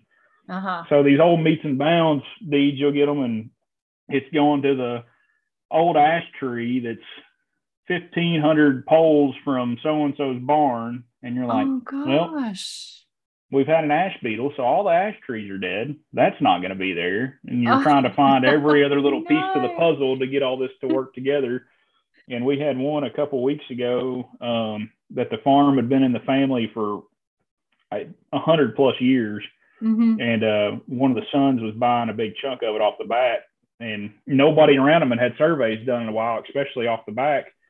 And I'm like, well, I'll go see what I can find. So we had the deeds, and two of the calls were set stones, and one of them was actually there, and it was you know like a hundred year old set stone still sticking up out of the ground, nice and pretty. Wow. Uh-huh. Um, I was I was looking for it, and the guy with me was looking for it, and he was looking like out and wasn't paying attention to what was and tripped right over top of it. And I mean, hit Oh. the ground. He tripped over top of it. He's like, "You think that's it?" I was like, "No, that's definitely it." yeah, that'd be a nice find. yeah, I was like, "Nice, yeah," and that's what I told him. I said, "Nice find." I just tripped right over top of it. oh, if you didn't have to go to work tomorrow, what would you do? Well, I know it's the weekend, but like if you didn't have to go to work at all ever again, what would you do? Oh, um, see, I'm not a. I think this is one of those things that that makes a surveyor a surveyor. Is I love the job so much, I don't want to quit. Yeah. Um, I think about it all the time, and I think about what I've got to do tomorrow. If I didn't, if I absolutely didn't have to go to work tomorrow, uh, or the rest of my life, I would either be working on leather, out in the woods doing something with hunting or fishing and Yeah. or taking taking my boat out and cruising around the water with the the dog and the girlfriend just enjoying the day Mm, Sounds nice. Sounds nice. well, I'm, right. I'm It- i'm i'm ready for winter to get here for work reasons but i'm not ready for it to get here Uh-huh. because i'm ready to i'm ready to stay out on the boat yeah, well, we're coming into summer now, so it's getting warmer here. There you go do y'all have a lot Mm. of a lot of change between summer and winter winter and summer there Nah, y'all keep yeah, um, are y'all most of your, most of your trees green year round, or do y'all have some leaf fall Yeah. and stuff like no, that? we have some. We have you know some trees that that fall and stuff, but um, you know our native trees up don't. So Gotcha. um, we've got a, you know, you know, up here we've got some evergreens and things like that that are green year round, but fall is our our busy schedule because leaves are off and you get better GPS fix and you can get back into Ah. those places you couldn't reach Uh-huh. in the summer. So we get we get pretty busy and start running running hard when the all the leaves hit the ground. That's our yeah, our right. work pickup time. Uh huh. Makes sense. Yeah, we no, we don't have that as much here. So I got you. Mm. Uh, if you see a puddle on the ground, do you walk around it, jump over it, or jump in it? Jump in it every time. Yes. yes. gotta gotta got to. I mean, you can't if you walk over top of it. What are you doing? No, you gotta you gotta splash in the water. I mean, I a I bit of guess that's my inner my inner child in my heart. Yes. You know, I, I say I'm going to be a kid for the rest of my life because I don't want to grow up, and I'm just not going to let that happen. nice. Nice to hear. All right. Okay. That's the hard hitting questions done. there we go. I like it. So, you know, those jumping over puddles is one of those hard hitting questions. oh yeah, yeah.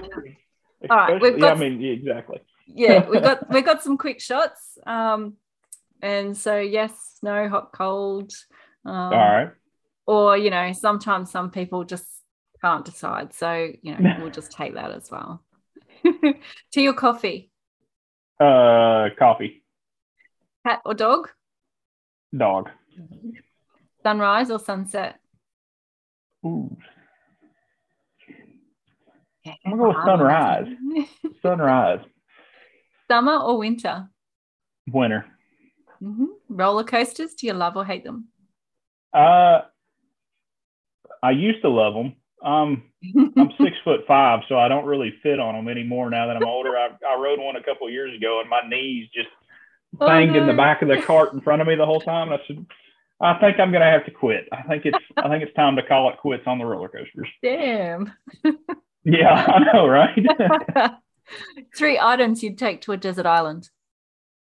uh, a knife, a fishing pole, and my dog. Nice. Favorite song or artist? Ooh, see, I'm not. This is this is one of those you're not going to get a straight answer out of me. Um, You're a bit of everything. I, I like a bit of everything, and I'm a big Spotify fan. So when I get on there and I find a song I like, I'll go to that artist. They have like a radio playlist, Yes. and I'll just start listening to a big mix of stuff. So Mhm. um, I guess one of the artists I've been listening to here a lot recently would be uh, Tyler Childers or Colter Wall.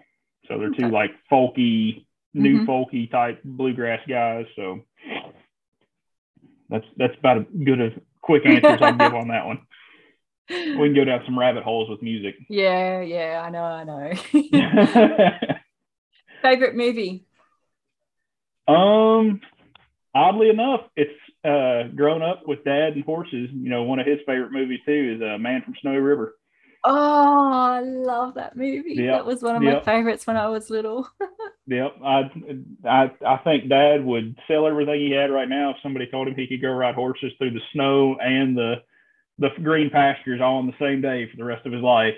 He'd be Uh, he'd be gone. He'd be out. I'd go with him.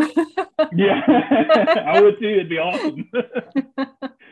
It's a, a it's friend- a dream goal to make it over there and at least get to do some type of riding while I'm there. So we'll see what yeah, happens. yeah. I had a friend who um, went on one of those rides, um, camp rides that was around. I think it was around the area that that was filmed. Actually, That's part of where that was filmed, and yeah, she absolutely loved it. And it was one of those things of, um, you know, she put out there the people that were going with her couldn't go, so she had spare, you know, spare tickets to go. And I'm like you like, didn't jump oh on that? god damn, I couldn't.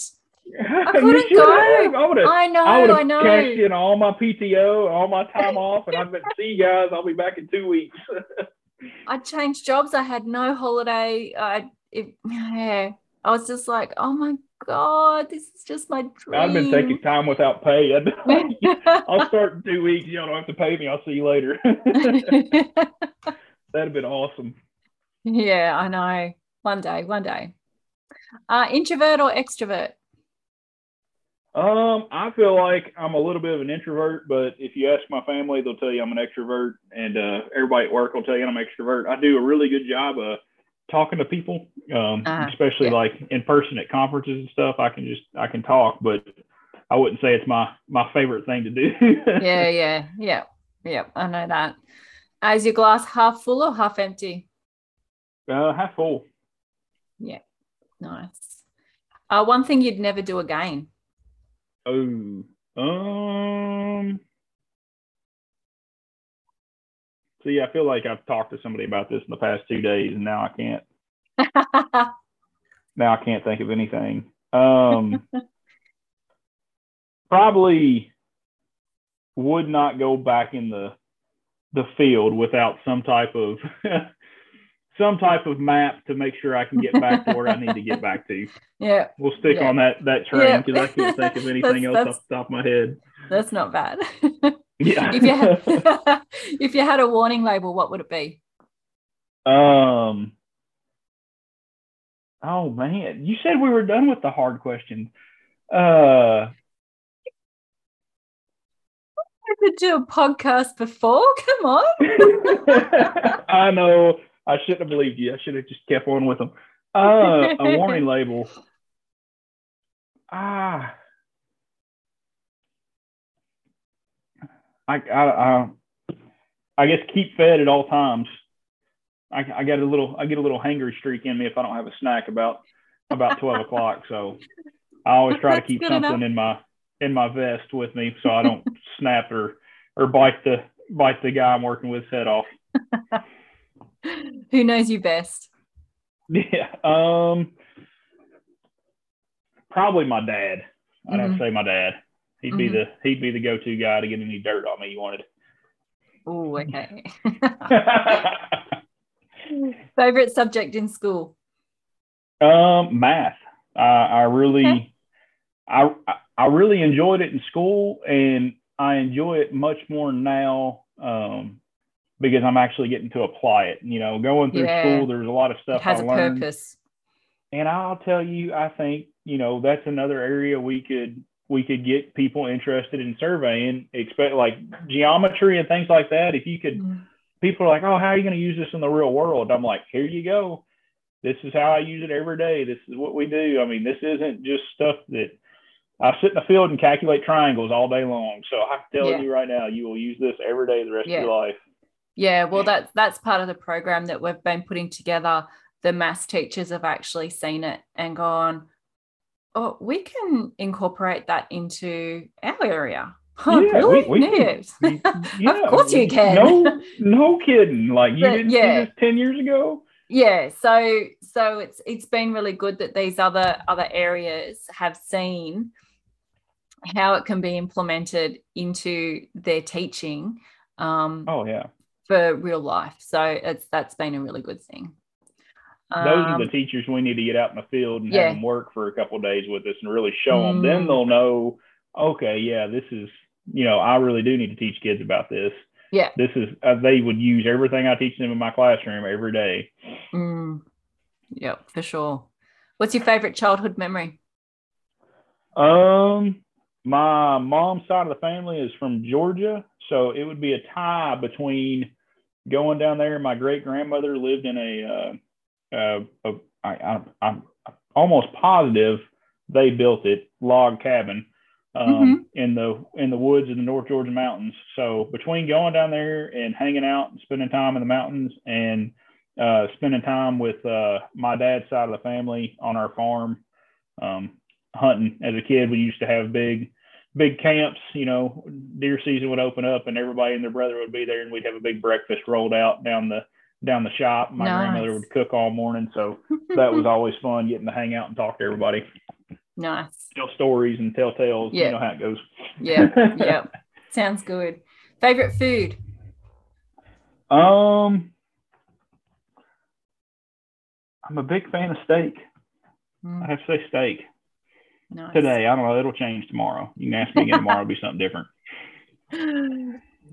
uh favorite drink Um, big fan of a mountain diet Mountain Dew. We'll go with that one.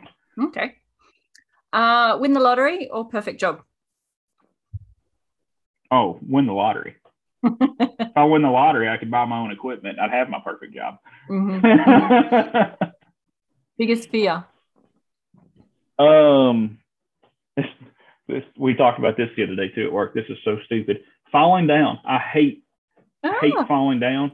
I mean, I can't stand. I love heights. I'll climb anything. You give me a Yeah. harness, I'll climb all day long. I hate falling down, and I don't know what it is. I'm a big dude. I mean, I'm a six five, and it's a long way to it's a long way to and I- fall yeah, my heart stops every time I. We, day, two or three times, I caught a log walking through the woods, and I could feel Yeah. myself go forward. I was like, "Oh, "Here we go, it's happening." and my heart skips a beat and tightens up. And I'm, like, oh, I hate this. no just, I guess it's because I'm out of control, and I, I just don't like it. Out of control of my own body. I don't know what I'm going to do when I hit the ground. We'll see. favorite sport football. I Mhm. love love watching some football. American football. yeah Just saying. Yeah. who's who's your team Um, so I'm not a big uh I'm not a big uh major league sports fan. I'm a I'm a tried and true University of Kentucky fan. So I like my my alma mater. I watch them just about every Saturday and keep up Okay. with them and been watching them since I was a little kid. My granddad used to take me to the games, so Mhm. that was always always fun and exciting to get to go see the stadium and, yeah and be with the big crowd. The the um the, the college sport is really massive over there isn't it Yeah, yeah. College Yeah. sports are, are huge over here. It's a big deal, and they're they're making a big a bigger deal out of them right now, trying to get college students paid to play and get sponsorships Mm. for their likeness in video games and stuff like that. So I mean, it's okay it's huge in in uh, UK University of Kentucky's. It's a it's a really big school. Um, so Mhm. they've got a they've got a becoming a good program. It used to be a really really bad program, and everybody would laugh at me when I tell them it was my favorite team. I'm like, I don't care how bad they are. They're my team. That's who I'm pulling for. uh proudest moment Um, so I am not a good test taker, and uh, uh, just as like with surveying, there's two exams we have to take. I'm also working on becoming a licensed engineer, and I passed my first one of those exams Oh, okay about six months ago or eight months ago now. Yep. So that's been that was a huge relief off my shoulder and kind of gave me a boost to Mm. get through the next the next few that I've got be. to come. that's awesome congratulations Thank you. uh morning or night person Uh, both. Mhm. I seem to stay up late and wake up early, and I don't know why I do it. oh, yeah. I have that sometimes. Dream car. uh, uh, 66 Shelby GT Mustang. Oh, nice. Yep. hmm Wanted one since I was about five, and I keep looking at them, and I'm just like, one day that'd be another thing I'd buy if I won the lottery. Yeah, yeah, yeah. I have a few have a few on the list that uh, I'd buy if, if we won the lottery too. Oh yeah, Um, favorite color? green. Green. Yep. Apple Big or and oh, what what color green? Light or dark? Um, Or just all green? about just about all green. Yeah, I've got. I laugh because my my wardrobe contains gray shirts and green shirts, and my girlfriend gives me a hard time about it. I'm like, it's easy to pick. Favorite color or just a plain shirt? What's it matter? oh, funny. uh, Apple or Android? Apple. Used to be an Android guy, but I, No. I'm stuck with Apple now. Are you stuck with Apple because you like it, or you're stuck with Apple? uh, we'll go with both on that one. yeah, it gets a bit that way, I like it? I like the I like the iMessage a whole lot better. The group messages on it are, are better than the Android. That's my Yeah. my big pet peeve. Uh-huh. I get put in a group message and I get a green bubble pop up. I'm like, oh, who's got the Android in the group? who's who's ruined the Then group message? Damn it. On a scale of one to 10, how cool are you? I don't know. um, we'll go with a, a seven, eight. I, I have no idea on that one. oh, and lastly, what's your star sign? oh, I have no idea. Oh, you have no idea. You're my Hang on, hang- first. Hang on, I'm going to Google. What month? January Uh, what date? 23rd. Oh, you're Aquarian There we go. That's what I am. I'm Aquarian. on I the no cusp. idea. On the cusp. on the cup. twenty second. Oh, really? Yeah, Nice. yeah. nice. I've had a I'll have to remember that- that. I'll shoot you a message. I've had a few that are the uh, um, very, very close to to me. It's I nice. We could, we could start our own little Aquarian group. Hey. No, I went. My it always seemed growing up, all my friends knew people that had birthdays the same day they did, and Uh-huh. nobody, you know, I'd go to school and they would always announce in the morning whose birthday it was and stuff, and it would always be January 23rd. It would be me and nobody else. And then Oh. uh, I turned 18 and I started working at a little store um, up the road from where we live, and I was working in there. It was kind of like a farm home store, home goods store type thing. They sold machinery and car parts and stuff like that. Mm. And uh, there was me and five other people that worked there that all had the same birthday. Wow. Never met anybody in my life with the same birthday as me. I started there, five of us. They went out and bought one giant cake and brought it in for all of us. How funny. Yeah, well, I don't I don't really know many people that have got the same birthday as me, but they've always been one before or one after. One after. And people with my name, there's n- I don't hear many of those either. And No, I, yeah, it's, it's an interesting name. I like it. yeah, yeah, I, I, it's pretty cool. It's uh, it kind of fits me. I think I've always been a tomboy. There you go. Give me a boyish name. anyway, that is it for for our chat. So thank you so much for joining me today, Luke. I really appreciate you coming on. Hey, thanks for having me. I've really enjoyed it. It's been a pleasure talking to you. Good. All righty. Um, oh, before we go, where can people Yeah. find you? Uh, you can find me on Instagram at, make sure I get this right, bearded underscore surveyor underscore KY. And then if you want to check out the cool leather work I'm doing, Oh yes. that is woodyard underscore leather underscore co, just the letter CO at the end of that. And you'll find Awesome. uh, the post of what I've got going on there too. So, yep. Beautiful. That's I'm on LinkedIn and Facebook too, just as Luke Woodyard. So you can find me find me on those streams as well. Excellent. All right. Well, thanks, Luke. Have a good night. Hey, thank you you too. Have a good day. Have a good afternoon. Whatever afternoon over there. Uh, yeah, it is now. oh, these There time you go. zones, huh? yeah, yep, yep. It's always fun. Thanks All for right. having me. We'll see you later. Thanks. Thanks for joining me today. I hope you enjoyed my chat with Luke, and I wish him a very happy birthday for Sunday. Stay tuned in a fortnight for a special chat with my friend Braden Smith, also known as Charlie Brown, from Vision Surveys, who jumped on the line with me a few weeks ago for an impromptu catch up. Defining Boundaries with Peter Cox.